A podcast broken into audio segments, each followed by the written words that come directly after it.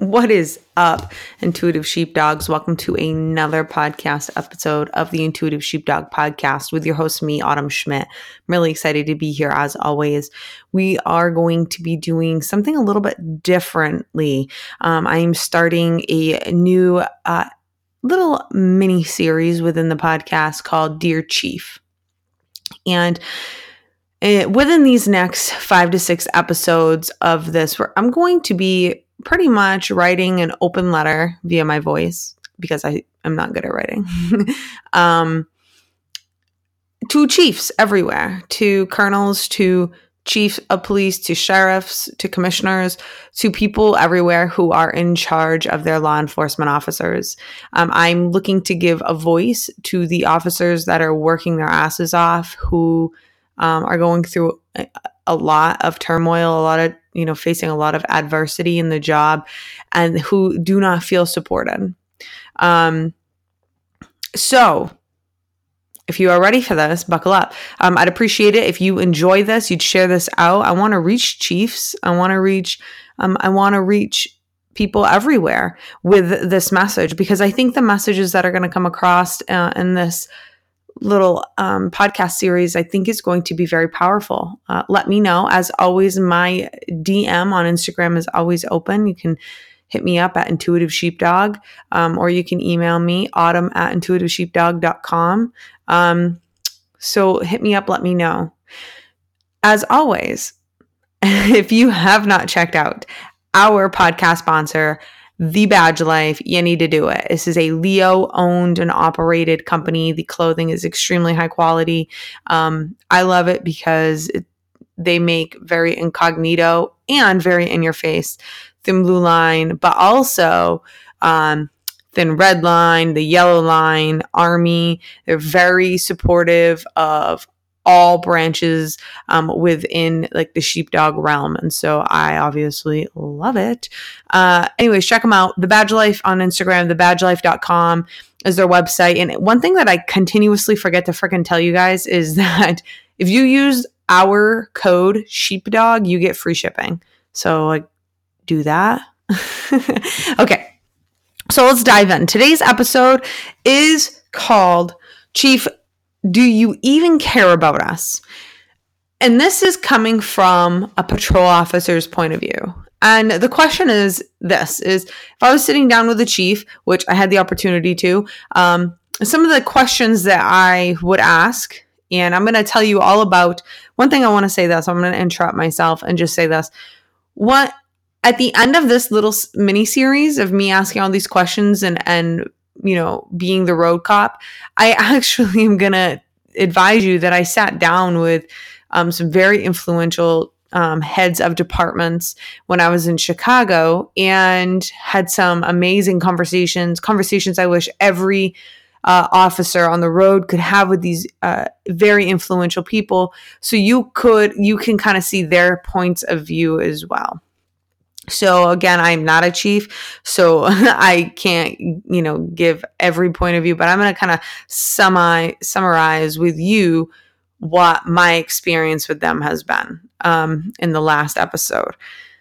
So, chief, here's what I want to know. Do you even care about us? This is this is important. Every chief, every head of department, every supervisor needs to be asked this question. Do you even care about your officers anymore? Because when you get to these positions, what it seems like to us, it seems like it becomes a numbers game. It seems like um, you are like in this like, sh- like shit sandwich and you are in the middle.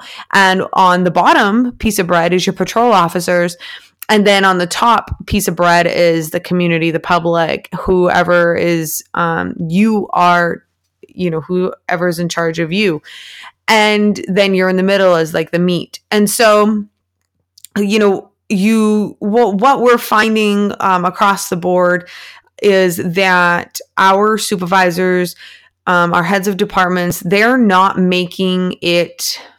They're not making it seem like you all care about us. You, are not making it seem like you care about your road cops anymore, um, about the guys and the girls that are, you know, boots on the ground doing work. It, you're not making it seem like um, we matter anymore. And because of that, you are having a lot of issues with one, hiring well qualified candidates, two, keeping the retention rate has gone down significantly um, in keeping well qualified candidates because we are at a day and age where I think, you know, every chief needs to hear this. We do not become cops because we have to, because um, it's the only thing we're qualified for anymore.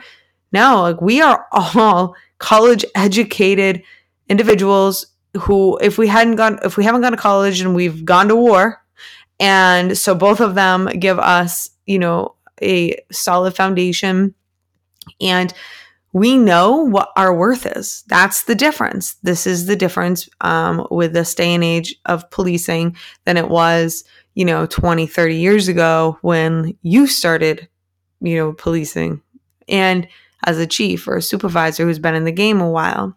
And so we no longer, you know, need to put up with that bullshit. And so as patrol officers, you're finding, you know, a lot of bitterness, a lot of unhappiness. You're finding a lot of sick and unhealthy police officers. Um, we are having astronomically high suicide rates. Last time I checked, we were at 193 just this year. That definitely outweighs the number of in the line of duty deaths. Um, so the question becomes why? And the answer is stress. The answer is stress because when you work for somebody who seems to be so busy doing for themselves or doing for the the department but it doesn't feel like you're doing for the police officers it just feels like you're doing for the town for the city um, for the county for the state it doesn't seem like you're actually pushing for us um, it doesn't seem like you're coming and sitting down and talking with us. It doesn't seem like you actually care. Are you going above and beyond? And are you on every single one of your officers' birthday issuing them birthday cards? Do you write a birthday card for your officer every every one? Do you do that? Do you write for Christmas, especially your officers working? Do you do anything special special for these officers who are year after year just consistently missing, you know, very special things in their officers' lives? In their families' lives? Like, are you, are you doing anything for that? Because you probably out of anybody know the toll that that takes, but are you doing anything about it? How are you changing the culture? How are you changing this, you know, this eh, career, this experience for your officers up and coming? Is your mindset, chief, is it, it's just the way that it is? So toughen up? Or are you like, no, that fucking sucked. I don't want anybody to go through what I went through, so I'm going to try to change it because I'm going to tell you something. I'm not asking you to breed a bunch of babies because that's not what I'm saying.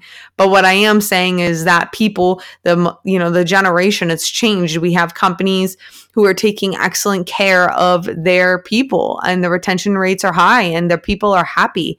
I mean, uh, just just recently the studies are coming out that a 4-day work week uh, is, is creates happy people, more productivity, um, the retention rates are high. And we've known this. FBI came out with this fucking 10 years ago.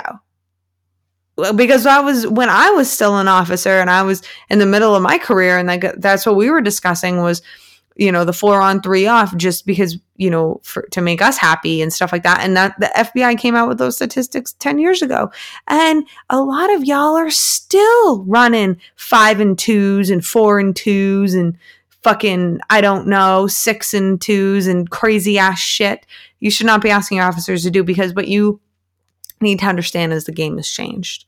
The game has changed. The game's no longer what it is anymore, Chief, what it was when you were a patrol officer. And so the question again, how do you show your officers that you care or do you? And if you are having trouble with happy police officers, if you're having trouble with productivity, if you're having corruption problems, if you're having problems with your officers getting along with the community, like with the community, if you're having um, a lot of hands on problems, you may want to take a step back instead of getting pissed off and looking at everybody else. You may want to go take a good hard look in the mirror and ask what kind of leader you've been for your people.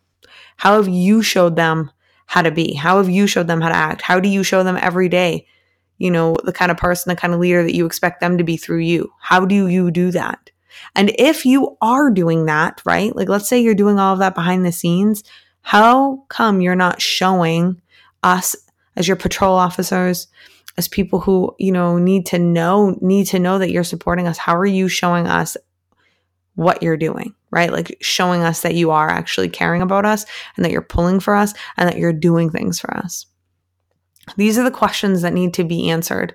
And I think, you know, as patrol officers, this means a lot. Like this means so much. And I remember, yeah, I remember spending my overnights, a lot of them car to car with my partners, just bitching, just completely bitching about everything. And you know it still happens. And the number one gripe was they do not give a fuck about us. They don't give a fuck. They do not care. Our chief does not care about us. And and I have to say this, I just wonder what the culture shift would have been like if the patrol officers felt like the chief actually cared. Like, you know, instead of us pulling up car to car, maybe we would have went out and stopped fucking cars and we would have been way more productive. You know, maybe instead of us bitching, maybe we would have been coming up with new ways to be, you know, creative and do different things differently and and stuff like that, you know? And uh, but we weren't. We were too busy feeling like nobody cared about us. Because, Chief, here's what you need to know. You need to know that in this day and age, it is incredibly hard to be a police officer. And I'm not whining, I'm not bitching, I'm just telling you the truth. And you, got a lot of badass cops out there, absolutely. But it is hard to be a cop today and they will even admit it to you. You if you are working for an agency where the chief does not make you feel like you fit in, does not make you feel like you're appreciated and does not make you feel like he or she cares. You take all of that stress combined with the stress of probably going to be poor leadership across the fucking board because all of your, you know, leaders within the department don't feel like the chief gives a shit, so they don't give a shit about anything. So shit rolls downhill. You take that kind of stress and you combine it with the stress of doing the job, which is amplified. Everyone's on drugs. Everyone hates the police. The, you know, our country is so divided. The left is so far on the left and the right is so far on the right. And we've had a past presidency of eight years who has just absolutely fucking hated us, outlawed the police essentially. And then you know and then you take social media you add all of that stress into it right? And then you take the fact that crime you know it's it's rising you know because people again it's because like the political agendas and where everybody's at and what people believe in and everybody's getting righteous and this and that you know and then you take all of that right? So that's a lot that's a lot. Then then you you combine that with the bullshit that we face with our coworkers because it's supposed to feel like a family. But then when but when you create an atmosphere of judgment and not feeling you know not feeling like you belong. So obviously you feel insecure and you're not sure if you're doing the job right and you know and and all of these things right? And then you top it off and the whipped cream and the cherry on top is stuff an officer has to deal with at home. If you take all of that, you are literally creating, you know, a pressure cooker. You are creating a pressure cooker for your officers. And so then we wonder why our officers are taking their own lives or getting the hell out of freaking law enforcement as fast as possible. And which is sad because it's really hard to get good cops. It is. I mean, eh, the saying you have to be a certain kind of person to be a police officer. It's not just for anybody. And this and this job is definitely more of a profession, especially now where everybody and everything we do is, you know, it's online and it's videoed and everybody, you know, Monday morning quarterbacks everybody, and so it really has has become a profession. And to have well qualified professionals who can handle that amount of stress, who can think quickly on their toes, who can apply common sense, who can do all of these things, be fair, you know, be professional, be well liked in the agency, be a solid, you know, worker, be a solid leader, you know, go to work and give it their 100, give it their all, but then have but then like be good on their off duty time as well. Like that's rare. It's becoming a rarity. And the reasons, I'm not saying the only reason, but one of the reasons is because officers, the reasons that we're having issues is because officers are feeling like they don't matter, they don't belong, nobody gives a shit about them. The one person who is supposed to have their back, which is their chief and their administrations and their agencies, completely don't. And so we're having issues. So I'm just going to say this as I close out this episode. I'm just going to ask you one more time Dear Chief, do you care? And are you showing that you care to your officers? Are you showing every single day? And if you are not, use this podcast as a wake up call.